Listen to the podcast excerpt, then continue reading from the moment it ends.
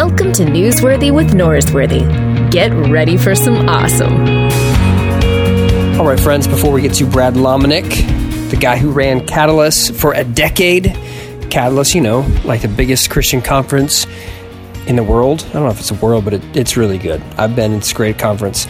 Uh, and so I start off offending him by talking about how I think leadership books are terrible. So we talk about his book on leadership, but before we get to that, let me tell you about Podbean. I would never say Podbean's terrible because they're not. They're great. I've used them for many years and I love them. And so if you've got a message you want to get out, if you want teachings you want to share, if you got a podcast that you need to start, you go to podbean.com and get started. They're your all in one podcast hosting and publishing provider. So you post to Podbean, they send it to iTunes, wherever you want to send it to. They'll take care of it for you. Super easy, super affordable, and they make it easy. And now with their new mobile app, it gets even easier. You can record and publish directly from your phone. Amazing. Podbean.com will take care of you. Now, to Brad. All right, friends, welcome back to the show. Today we have from Atlanta, Georgia, Brad. I didn't even lo- figure out how to say your last name. Lomenick? Loman. That's close. Yeah, that's. I mean, it, that sounds good to me. Lomenick. It's either, it's either, it's either Lomenick Nah. or or the Longo Lomenick. What do you typically say? I would typically say Lomenick, Well- but I'm not even sure. I, I'm not even sure I say it right. My- you know, I mean, it, it's one of those things that you know you you get a name and then you're you just basically pronounce it like your parents Mm-hmm. did, but I'm not sure they were ever correct. Well, my wife told me that I say my last name wrong.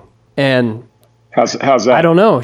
I say Norsworthy, and she says, You just say it wrong. I'm like, I don't know how that works. Anyway, I'll just. Well, how else can you say it? How else can you say Norsworthy? Norsworthy? I don't know. Like, I am I supposed to roll the R? I, I don't know. But Norsworthy. Yeah, that sounds that sounds good. You know what I discovered by reading the acknowledgments at the back of your book is that we have a mutual friend, that? Merritt, Jonathan. Oh, Jonathan Merritt, Merritt. Absolutely. Yeah, Yeah. So he, uh, Jon- Jonathan is a skillful, skillful, skillful, very skillful writer. I I think you're that's a very accurate assessment. And Yeah. I so I messaged him last night and I said, "Hey, I didn't realize you're friends with Brad. I didn't try to say your last name, but." I said, "Is he going to be good?" He goes, "Oh yeah, you guys will have a good time." I said, "Great, this is perfect because I have an issue that I feel like you can solve this for me." And, Oh, I like and this. I like where and the issue is, so I've done 250 plus, 60 plus podcast episodes, and I've never done a book about leadership before. Never have. Well, and Why is that? Is that on purpose or Well- just, just by accident?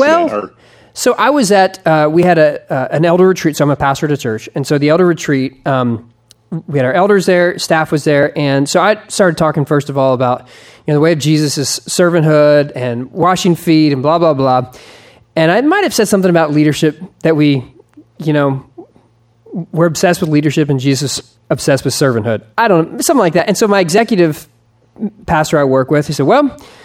I guess we know Luke doesn't like leadership, and I don't feel like it's that I don't. It's not like I don't like leadership. It's that. Okay, uh, are you familiar with the Enneagram? Sure. Yeah. Um, do you do you know what number you are? Because Three. yeah, I- okay. So in in my darkest moments, I think leadership books are unhealthy threes trying to rationalize themselves to the world. Oh, So, man. but I feel like you. can- tweet. I, want to. I want to tweet that out and, and, and acknowledge you saying that. I, but I like I got faith. Like like uh, Jonathan has spoke highly of you. I read uh, almost all your book. I didn't read the last little bit, but almost all of it. And I feel like you can you can fix this and help me to to see leadership differently. So save my soul, please. Well, I, here, here's where I think you're probably accurate with your approach to leadership, which many people would say it is all about like getting to the place of power or getting to a place of hierarchical position or of title or the corner office or, you know, Yeah. like chasing after chasing after whatever you feel like makes you exclusive or gets you above everyone else. And that is true. I mean, a lot of places like leadership uh, would would equal that. Um, to I think to a new generation, especially like I'll say me and you both. I'm probably a little older than you are, but um, in terms of next generation, younger leaders, I think leadership is actually a is is not a is not a term or a word that they want to be associated with because we've watched so many people in our generation who are in places of leadership mm-hmm. totally blow it. Yeah. I mean, we could we could probably talk for for a while about certain leaders in in our culture right now who who are not the healthy definition or the healthy yeah. caricature of a leader. So I think influence is a way better word. I think the idea of um, like you're saying servanthood and taking the place of of the lowly in order to um, allow other people to flourish. Mm-hmm. You know, that's that's all like appropriate ways to see leadership. But um, you know, I worked for John Maxwell for a bunch of years, and John said it way back when, and I think it's still true that leadership is influence. So if you look at it that way, it's not about title, it's not about hierarchy, it's not about position, it's not about corner office. It's about who do I have influence over. Mm-hmm. So as a parent, sure, you're a leader. As a, as a son or daughter, as a neighbor, as a as a student with other in, in a classroom with other students, you know, wherever you roam, mm-hmm. you're you have influence over people, and that is to me the definition of what leadership is: mm. is that you're actually influencing people for better or worse, and it doesn't mean you have to have tons of people following you. Uh, it doesn't mean you have to be the the one who has the longest tooth, meaning that you're the mm-hmm. oldest. Um, that, that, you know that's that's getting thrown out today. So there's lots of new things I think about this idea of leadership that are different. But I would agree with you, Luke. Like the term leadership to you and your generation and those even younger, there is a lot of people out there who look at that and go, I don't want to be a leader. If if being a leader means that I look like the leaders that I've watched growing mm-hmm. up, I'm yeah. out. Okay, on the back of your book, the uh, the first endorsement is Jim Collins, who good to great, built to last. Uh, I, have read his stuff, and I think some is extremely very helpful. The I even referenced just a few days ago the line about uh, w- one of the first principles to do is to get the right people on the bus. And I think that's a yep. great, like, yeah. it, very helpful, like proverbial type wisdom of, you know, and I think that's the best of what leadership influence can do. Like, give you proverbs that help get you going uh, in the right direction. Mm-hmm. But sometimes I struggle with, okay, Jim Collins is writing from uh, the the stuff I've read of his, I don't feel like he's saying I'm a Jesus person and this is influenced by my faith. Is that fair to say? You you know him, I'm assuming.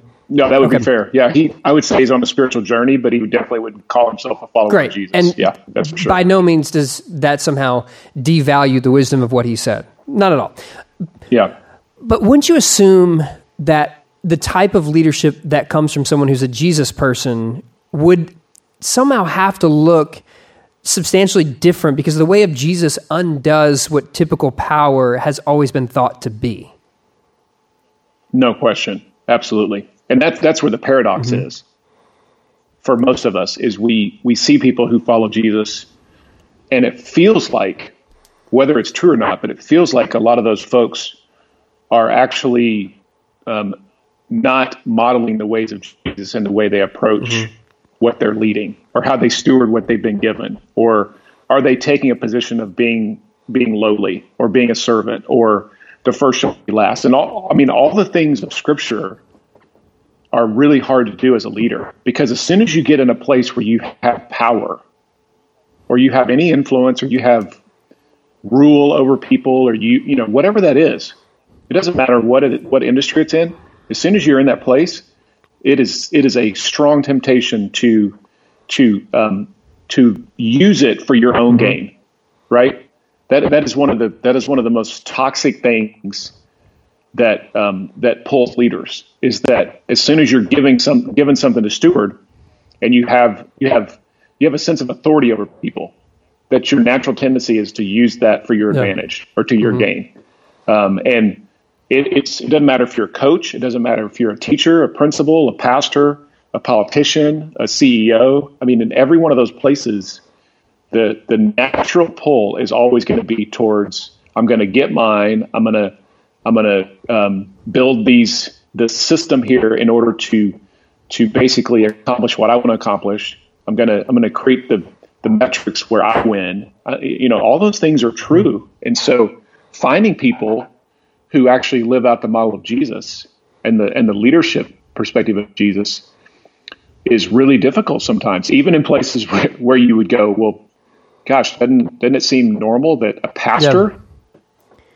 Would, would, would actually live this way? Well, it's not always yeah. true. You know, it's just, it, the, it, but I think that's the, that's the thing we need to be aspiring mm-hmm. towards as a type of, of influencer is, is, well, what is, how, how much are you comparing and now like modeling and actually living up to the leadership, um, I think the, the, the leadership standard that Jesus yeah. set would be the best way yeah, to say I agree. It. That's, that's good. So you'd think pastors would, would be Christian because we talk about Christ every day, but we have struggles. Like our humanity is displayed in some of the decisions that we make, and it's not always good. And so we have the, aggrandizement influence, like we want to get bigger and more known and more spotlight and bigger platform. And that's when, why when I found the news about the Village Church in the Dallas area, Matt Chandler's a pastor, huge celebrity, rock star speaker, one of the two best speakers I've ever been around. Great deal of respect for my Calvinist friend Matt Chandler. But when I, when I found yes. that they were kind of taking all their little franchises and saying, no, y'all are going to be independent. It, not that there's anything wrong with the satellite model. I'm not saying that you have to be arrogant to to have a church that has a lot of campuses. But it seems like that's a move of going, I could make my domain bigger, but instead I'm making it smaller by letting these things go out. And I think that's like a really Christ like kind of move. Not that if you do have campuses that you're not being Christ like. I'm just saying that's the kind of countercultural move that seems to be uh, symptomatic of the Jesus movement. Yes. I agree. Okay, so let, let me go to this quote that you have from Peter Drucker, who was he like a Harvard Business School guy? Or some uh, he well, he's probably connected at some point with that, but he's kind of the what would be considered the father of modern management. That's that's yeah. what I was, or, grand, or grandfather. Grandfather. Yeah, that was my other option. I didn't know that, but I'm going to pretend like I did. Yeah. Here's the quote: "Effective leadership is not about making speeches or being liked. Leadership is defined by results, not attributes." Okay, so leadership is about the, the results you get. Now you have this. Mm-hmm. Uh, this is a cute little story about how your coworkers used to call you by your name backwards. Or, yeah, w- yeah. Okay. Tell the story and then we'll jump into it. Yeah. Well, so here's the premise. You know, I'm I'm a I'm a pretty ambitious guy. Um, I, I, I want to. You know, I'm ENTJ. I'm a I'm a go getter. I'm, I focus and ambition as, as two of my top strengths. I, I'm just a classic I want to accomplish mm-hmm. things. And the, the um, you know, so I was leading Catalyst for a bunch of years, which some of your listeners in your community are probably familiar with Catalyst, you know, big yeah, conferences huge. and working with John Maxwell and doing, you know, gathering thousands and thousands of leaders. Let me interrupt. And so let me interrupt. It's not just a big gathering. It was the, the primo speaking event for speak. It was the biggest conference. Yeah. So it was the conference of all conferences, just in case people have never heard of it. Carry on. Yes, thank you. Yeah, that's that's yeah. hard to say. Um, so you know, we're up into the right. We're we're growing. We're um, we're having lots of impact. We're all of all of the metrics are we're hitting record. We're we're gathering more leaders than we've ever we ever have. But here was the premise, and here was the, the, the problem. Is as it was growing, I was becoming um, dysfunctional in my own leadership. Mm-hmm. I, in the sense that that I was not helping people closest to me flourish and, and thrive. So here we are healthy as an organization, but I was becoming unhealthy as a leader. And, and leading something was supposed to be all about, you know, effective leadership. And so that's the that's the backstory. We, we went to Dave and Buster's to uh, you know have a celebration day, play skee ball, hoop shoot, all that stuff. And the team, we got a bunch of tickets tickets you get when you play those games at Dave and Buster's. And they go to the they go to the store at Dave and Buster's and they buy a present for me. Actually, two presents. One was that, and I and they bring it to me, you know, after we're done, and I said, "Hey, this is for you, Brad, mm-hmm. our fearless leader. We love you so much." And and I look inside this this bag, and there's two dolls, and one doll is an angel, and the other doll is Satan. Which why does Dave and Buster's have angel and Satan dolls, at, you know, in their store. Yeah, just that, in case. You never know who the audience is, you know? You never know who's going to need a yeah, exactly. doll um, after after playing skee ball. So, you know, I and they said those are for you, and I said, well, okay, what does this mean? And they said, well, the angel doll represents the Brad we love, and the Satan doll represents Darb. I'm like, well, who's Darb? I said, that's you. That's your that's that's your evil mm-hmm. twin. I'm like, well, what does Darb mean? And they said, that's your name backwards. We've been calling you that for a year because because we had to create some kind of back channel, you know, secret communication to basically like know when Darb was mm-hmm. in the mm-hmm. office. And when Darb was around, man, we didn't want to be around Darb because he's mean. He's he's he's short tempered. He he doesn't uh, he doesn't help us have a great day in the office. Um, you, are going to get your head cut off around Darb. And here I was again. I'm leading this, you know, this leadership organization, and and we're crushing it. But yet I was becoming Darb. And it was just a great reminder of, you know what, if if you're a leader and the people closest to you are getting the best yeah. of you and that you're not helping them flourish, then your your leadership scorecard is an yeah. F. Even if your organization is is crushing it and, and growing and healthy. You can be a bad leader, but have a healthy organization. So that was the story, and that yeah. was just a huge reminder for me. That's what leadership. I, I think about. that's a that's a great metaphor because in Drucker's quote, leadership is about results, and you can be leading and getting results going up and to the right, as you said, um, even if there was a dysfunction inside of your own soul. Like every leader, I have dysfunction in my soul, and like you said, there's dysfunction going on while this is being successful. Some might say the dysfunction was that you know, like you never invited me to speak, but um, I'm not going to bring that up. Exactly. But that was a bad joke. That was bad. Um, that was good, man. Yeah, thank well you. Played. Well the, played. But here's an interesting thing: you can be getting results and having this sense of dysfunction internally, but that doesn't affect the results that you're creating. And you, okay, I don't know how to say this politely. In the book, you have quotes about um, being a good per I'm trying to leave this as ambiguous as possible so I don't call out people by name. But you have a couple people in here who were the experts that have since um, had to resign post because of substantial yeah, dysfunction. Uh, first of all, how do you how, how does right. that make you feel when the book's already out and and they're quoted as like paragons and then how, first of all, how do you feel about that? Well, I don't I don't feel happy about it, and I'm actually I'm more mad and, and disappointed in those people who are my friends. So um, now the other side of that is I'm I'm mad at myself because I didn't kick them in the mm-hmm. pants and actually like you know try to lean in on some things that I didn't know about, but yet I think that's part of the role of a community and part of, of being a good friend is actually to call people out when you see something. So you know that's a whole nother yeah. conversation. But yes, it is frustrating. I mean, everybody takes the risk when you highlight someone as a example of something. You're you're risking that you know at some point they they may not be the best example of it. So that happens yeah, with yeah. all of us. That's but man, it, I'll tell you this though, just to your point, like authenticity. Mm-hmm. I mean, going back to going back to how do you how do you balance this this world of you're up and to the right, you're you're trying to be healthy, you're trying to make make the organization about helping people flourish. But I promise you, if you're not authentic today as a leader and, and vulnerable and self aware, then you're going to have a real hard time impacting anybody because nobody will put up with that anymore. Nobody. Nobody wants to be around somebody who is either false humble, because that's just bad, or they're arrogant, or they're, they're they live in reality deprivation.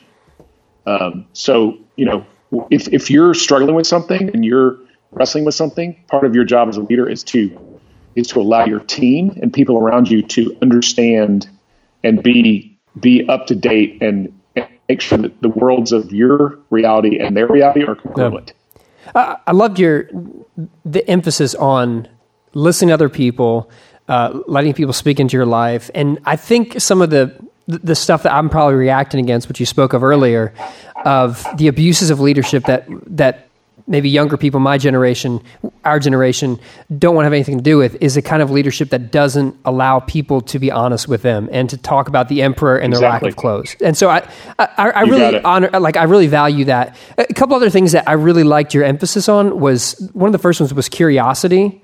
Um, mm-hmm. the importance of leaders continuing to learn. I, I, I, don't know if the, the Hillsong story was in the section, but he told a great story about Joel and the guys from Hillsong United uh, at a conference. I, will let you tell yeah. that story, but then we'll jump into curiosity. Yeah, well, and and you know if you if you know of Hillsong United, you know that you know they're they're sort of the cream of the crop and have been for a long time in the in the worship band world. And the first time I met them was at a Catalyst West event when we had them play in 2008 or nine, some, somewhere back eight or nine years ago.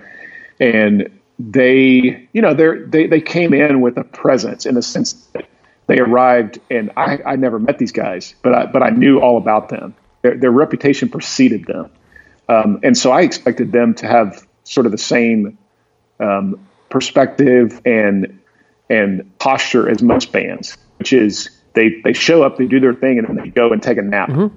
or they go and like you know play solitaire or get on their phone and don't pay attention, which is fine. It's not no big deal. And they got done with their set, the, the opening set of the of the conference, the first thing out of the out of the out of the gate, and I walked um, after they were done. I walked back to to talk to them, and I, I don't know what the reason was, but I walked in their room, which was really small. It was like a room for you know four or five people, and there was like 20 mm-hmm. of them there because they you know they travel in packs. They're yeah, like Australians, wolves. All those yeah. Australians, oh, kangaroos, they, and they all want to go to they all want to go to Walmart, by the way, for some reason. They're like, mate, mate, can you can you get us a ride over to the Walmart? Yeah. like, why? Why do you want to go to Walmart? But anyway, I walked in and they all were sitting in this small room with a very small monitor up in the corner of that room, and they're all they're all just quiet as they can be, listening to the to the teacher.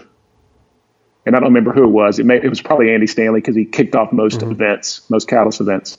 But every single one of them, from Joel down to the, you know, to the key grip, they all had their moleskins out or their phone and they were taking mm-hmm. notes. And I just thought, you know what, this is a great reminder that when you get to the top of the mountain, when you're when you're the you know the expert, when you're the the first place band, when you are the cream of the crop, you still have a lot to learn. And how many how many events have these have they been at where they have listened to the same talk probably, but yet they just had this posture and nobody's watching, nobody's paying attention, nobody's tweeting about it, nobody, nobody's writing a story because I'm walking in, you know, they don't care. And, and I, I, I just noticed that it was such a reminder to me of that's the posture I want to have. I always want to be somebody who has my moleskin out and I'm curious and I'm willing to learn, even if I've already heard it all or if I think I know it all. I think that's such a great posture. You told another story. I, it might have been Andy. Uh, I, I, call him Andy now because you do. I feel like I'm on the first name basis with him. When he was doing a, a three person panel, Erwin McManus or someone else said something, and so he gets out a pad oh, yeah. of paper to. Oh, Maxwell, John Maxwell. Yeah. Oh, our, our friend John. Yeah, John. Yes. John said that. Um, but like that's a great posture. Like Johnny Boy. That's what we call him. We call it. Yeah. Oh, okay. Yeah. yeah. I mean, I knew that. I knew that. I'm tight with him too. but you loved seeing that. And I, I had a friend who was um, at a church uh, working in a uh, uh, not the top of the food chain position, and the person at the top of the food chain. Um, there was a moment when he just stopped learning, stopped reading books, stopped coming in and saying, "Hey, you guys need to read this. This is great." And the organization floundered once the leader stopped having that curiosity and the humility to continue to learn. And I, I, so I 100% agree with that. You also, um, yeah, you also talk a lot about discipline, and I think like the, the day in, the day out, the continual just hustle. I think a lot of people like the big spotlight. Why is it though that despite our obsession with the spotlight, that it's actually uh, in the dark and in the daily disciplines that people don't see that creates good leaders? Well, I mean, that's first of all where your character and your your sense of integrity and perseverance and all those things that don't feel sexy. That's where all that gets gets mm-hmm. developed. I mean, it's it's where the it's where the habits are formed. It's where the the the routine and the ritual and anything we uh, you know any anybody who's ever done anything that's hard, right? Uh, losing weight, stopping smoking, um, parenting, you know, like learning how to, or training for a marathon. I mean, anything that's hard. We, we know this that the early part of that training or even the race itself, man, we're excited. And the end of it, we're excited. But in the middle, man, it is hard. That, that's where it's that's where the discipline starts to show up and and it, it it builds you know muscle for you. So That's the same with leadership. It's the same with um, you know the daily grind of moving something down mm-hmm. the field, and and a lot of us are really good at starting stuff. We got tons of starters today. Everybody's starting something new. Oh, I got a new venture. I got a new Kickstarter campaign. You know, whatever it is. But I, I want to look at somebody and go, "What have you yeah. finished? Like, what what have you actually gotten done? What have you pushed across the finish line?" And that's not just the big things. That's you know anybody listening to this that's young and you're in a middle middle you know middle management position or lower in your organization. The best way for you to gain credibility and actually move up the food chain is to be disciplined in crushing whatever you're assigned right mm-hmm. now, and and and go to your go to your boss or your manager or your leader and and anticipate and say, hey, I went ahead and did like four things that I I know just needed to get done. Is that okay? And they're going to put you and you know they're going to crown you as the mm-hmm. golden boy or the golden woman because of the fact that you're you're willing to um, just have a have a posture and a perspective that says I'm looking around looking for things to actually mm-hmm. execute on. Yeah, that's good. I 100% agree with that. I, I think discipline, um, the routines, the day in and day out. The I don't know if you're a Steven Pressfield fan, but the guy who wrote The War of Art. His idea of yes. 500 words a oh, day, yeah. just put your butt in the seat. The muse shows up and rewards those who continue to show up. I, I just every experience in my life. Yeah, it's you, man. It's you. Look like you're, you're 260 in. Yeah, and right and, podcast. Like you, you figured out how to do this well. But but why? Why did why have you gotten better? Why you know because you were willing to be disciplined to do 260 and episodes. now I reached the, the pinnacle. I, I, have you on here talking about the H3 leadership. That's oh, the no pinnacle question. of it all. This is this yeah, is the mountaintop. this is Everest. This is Everest right here. Buddy. Okay, so this is Everest. I you talk about hunger, you talk about ambition being something that naturally comes to you. You've got a, a drive to get there, and, and I can relate to that. I, I, get that. I get the idea, and I think maybe I almost assume if you're a leader, then you have ambition. And this goes back to my previous theory, the darker theory that all leadership books are Enneagram uh-huh. threes who are unhealthy, trying to make sense of right. Um, right. So that's naturally yeah. going to be in there. How do you filter? This is godly, and this is the difference of Christian leadership and traditional or non-Christian leader, whatever that means. Um, how do you filter yeah. like the ambition that everyone has? Uh, my brother's in sales, and he's got salesmen who work for him. And we were talking one time, and he's like, You know, I always want my salesman to be in debt. I'm like, Well, you're a terrible person. And he goes, No, because that means they're going to be hungrier to go out and, and make money because they need to pay off debt. I'm like, Well, Josh, that's because you're a terrible human being. That's not good for them. And what's best for them is for them to learn how to like not be in debt and to be at peace with their finances. So, how do you balance? Like, you, you want to be hungry, but that's kind of like be content with what you have. Yeah, it is. It's that tension between are you are you settled, are mm-hmm. you content, or are you satisfied? And and those are all kind of different. I would say this. I mean, it's a it's something that's really hard to manage, and I don't think anybody does it well. And I I, I don't necessarily think that all leaders are ambitious. Really? Because again, if we go back to the definition of leadership, true definition, yeah. Because if you if you think about well, what is in you know if it's, it's if it's about influence, then again, I'm if I'm influencing somebody, then I'm a leader. And and and some of us are just we're we're wired with more ambition than others. Um, it's the question is is is are you pursuing? You got to go back to to the start and and realize there's a calling on each of us. There's a sense of purpose that that is hardwired within us that God's you know birth in us. And I think the ambition then comes with the pursuit hmm. of that. So if I'm pursuing my ambition based on my calling and understanding, like, you know, my identity, my my calling, and my assignment, and then that's really where my ambition lies. I think that's healthy, as well as this second part, which is is my is my ambition actually helping other hmm. people. So if I can if I can see the the goal of it's the same thing with with the idea of well, our leaders arrogant do, do leaders struggle? Do ambitious leaders struggle struggle with ego? Absolutely. Every single leader I know, every ambitious leader I know, especially, they struggle mm-hmm. with ego. So how do you manage ego? Well, you're you're humble. Well, well, how do you do that, Brad? How do you stay humble? Well, you make it about mm-hmm. others. So I'm I'm gonna I'm gonna crush it. Then I'm gonna have is I'm gonna have the greatest outlet for my ambition. than if it's all about other people benefiting from yeah. what I'm doing. in a, in a good way, in a healthy way, you know, in a, in a, in a God honoring, kingdom building way. So if, if I start thinking about it that way, then all of a sudden I have, I look at somebody and go, yeah, man, run with a race and like be great at what you do. Just don't make it about yeah. yourself. Because if it's if it's all about you, then that's when it becomes really dangerous and really toxic, and ambition starts to go out of control, and then you start developing all these, you know, systems, and you start protecting yourself, and you build build these walls, and then and that's when bad failure happens. It's when the moral crisis occurs. It's you know, it's when you crash hmm. and burn. You talked about the difference of identity and calling. In the book, you talk about your calling is to influence yes. influencers, which, it, as a preacher, yep. I like the alliteration there. So well done. But how do you differentiate mm. your your calling and your identity? Well, identity is unchanging. So, um, identity is is you know you're a son or a daughter, you're a your husband or you're a wife, um, you're you're you're in a location um, you're part of a family, um, a follower of Jesus. That's that's your identity.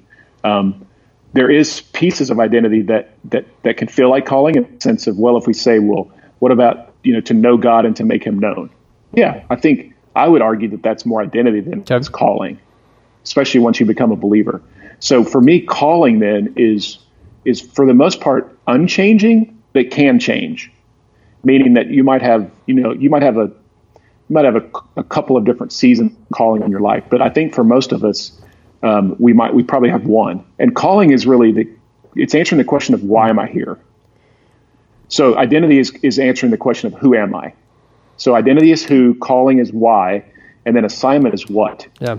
So and that's what do I do? Oh, you say that you've had so three different kind of phases of your career. One, you were kind of doing like the cowboy thing on the ranch, and yep. you were working. The next was in uh, magazine kind of thing? It's like yeah, magazine management consulting. Yeah, yeah and exactly. then your catalyst phase for ten years. Yep. And then now you're yep. consulting as a, and yep. just speaking, advising. Yeah, yeah. But you would say even through those three different things, your calling of influencing influencers continued to exist. You, exactly. you saw that because when you're 20 early 20s that that calling came to your life for many of us yes. we don't have that sort of moment that we can filter through? Honestly, I don't know the answer to the question of what is my calling. I know there's things that I'm passionate about, and I'm like, this is kind of the lane I should stay in. But how would you help us figure out what our calling is or what lane we're supposed to be in? Well, you know, calling many times comes from multiple assignments. It start to show a pattern. Mm-hmm. So, you know, don't don't feel like, and, and that's that's the danger of, of people uh, early in their in their life mm-hmm. wrestling with calling is because you look around and go, well, I feel like uh, I've got to I've got to make a statement now. Mm-hmm. Like, no, don't don't put that much pressure on it. You know, many times your twenties and even early thirties will start to you start to see a pattern. You start to see a phrase. You start to see something that connects the dots on your life. But you know, the, again, the calling, the the why am I here?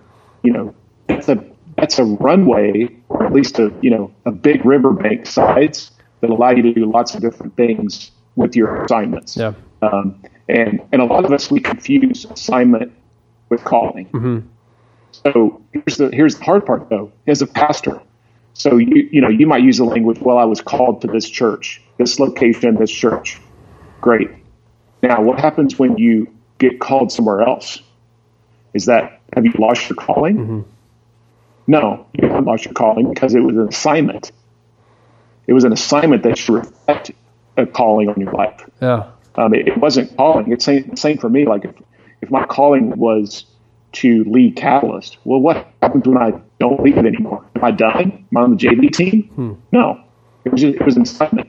Um, so we got to give our room with with the calling phrase because it's, it's supposed to it's supposed to be you know more of a vision statement in our life than it is the practical what we do on a you know on a regular basis as a job. Yeah. And a lot of us as men, especially man, we we have a hard time with with these different areas because we we start. It's, and here's where it's dangerous, Luke, is when when our assignment starts to wrap up in our identity. Yeah. That's when it really gets dangerous. Yeah.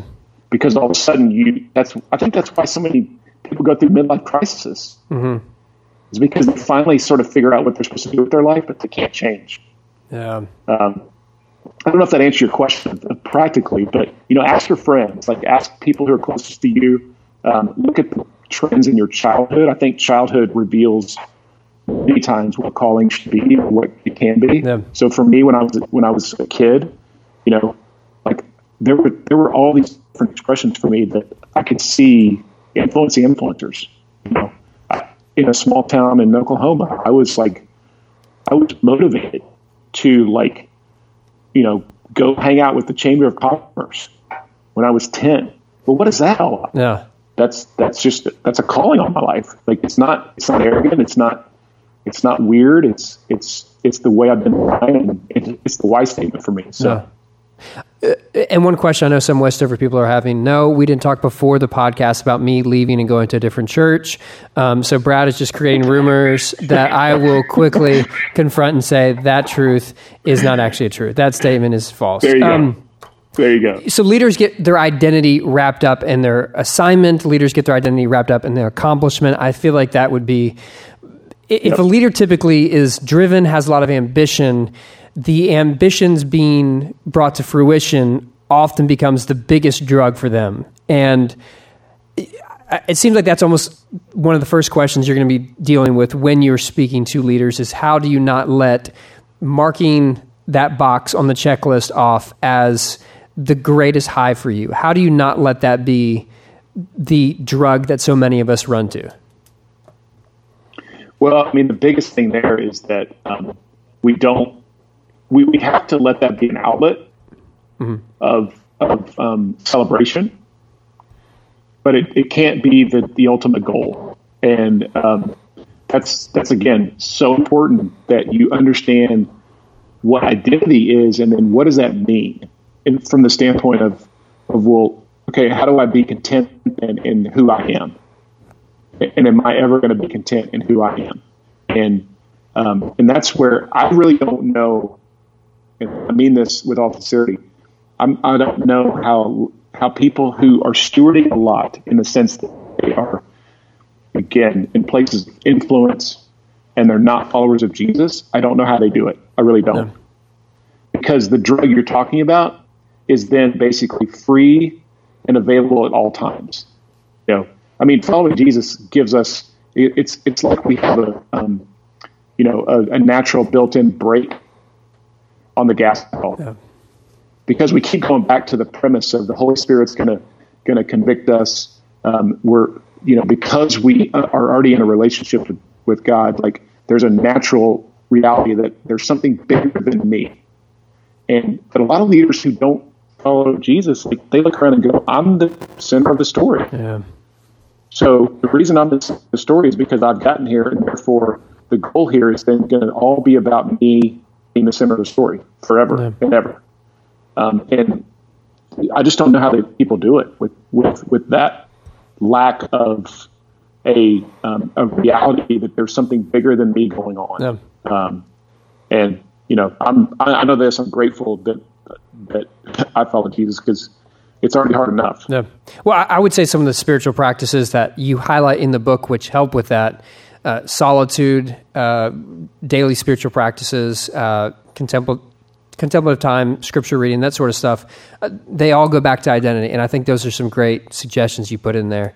Um, one thing that you said in the book, which is easily the worst thing you said, is when you sp- you talked about Oklahoma football, which that's clearly just dumb. Oh, come on, Um, man. Boomer sooner. yeah. Boomer sooner. No, that's just dumb. Um, as someone who lives in Austin, Texas, Are you are you a Longhorn? I live in Austin, Texas, man.